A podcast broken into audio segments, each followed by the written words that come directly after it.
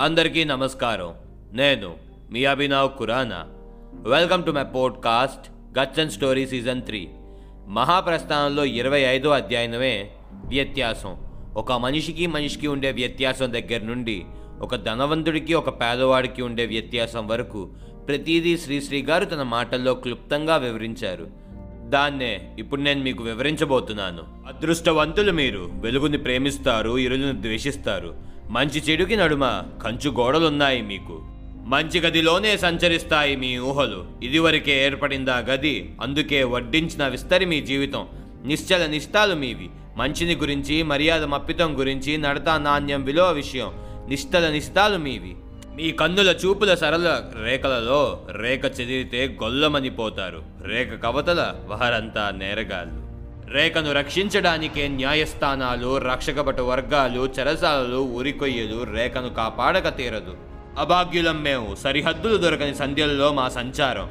అన్నీ సమస్యలే సందేహాలే మాకు. వెలుగులోని చీకట్లు ఇరుల్లోని మినుగురులే చూస్తాం.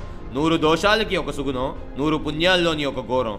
వ్యత్యాసాలు వ్యాఖ్యాతాలు అడుగడుగునా మాకు. మా వంట మేమే వండుకోవాలి. ఒక్కొక్క మారు విస్తరే దొరకదు.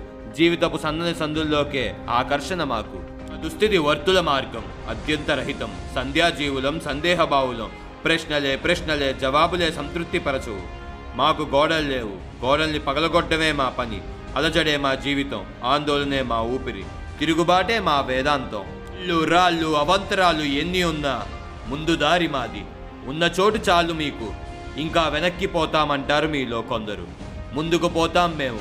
ప్రపంచం మా వెంట వస్తుంది. తృప్తిగా చనిపోతారు మీరు. ప్రపంచం మమ్మల్ని మరిచిపోతుంది. అభిప్రాయాల కోసం బాధలు లక్ష్య పెట్టిన వాళ్ళు మాలో వస్తారు. అభిప్రాయాలు మార్చుకొని సుఖాలు కామించే వాళ్ళు మీలోకి పోతారు. ఇంతటితో మహాప్రస్థానాల్లో ఇరవై ఐదో అధ్యయనమైన వ్యత్యాసం సమాప్తం. సైనింగ్ ఆఫ్ మీ అభినవ్ ఖురానా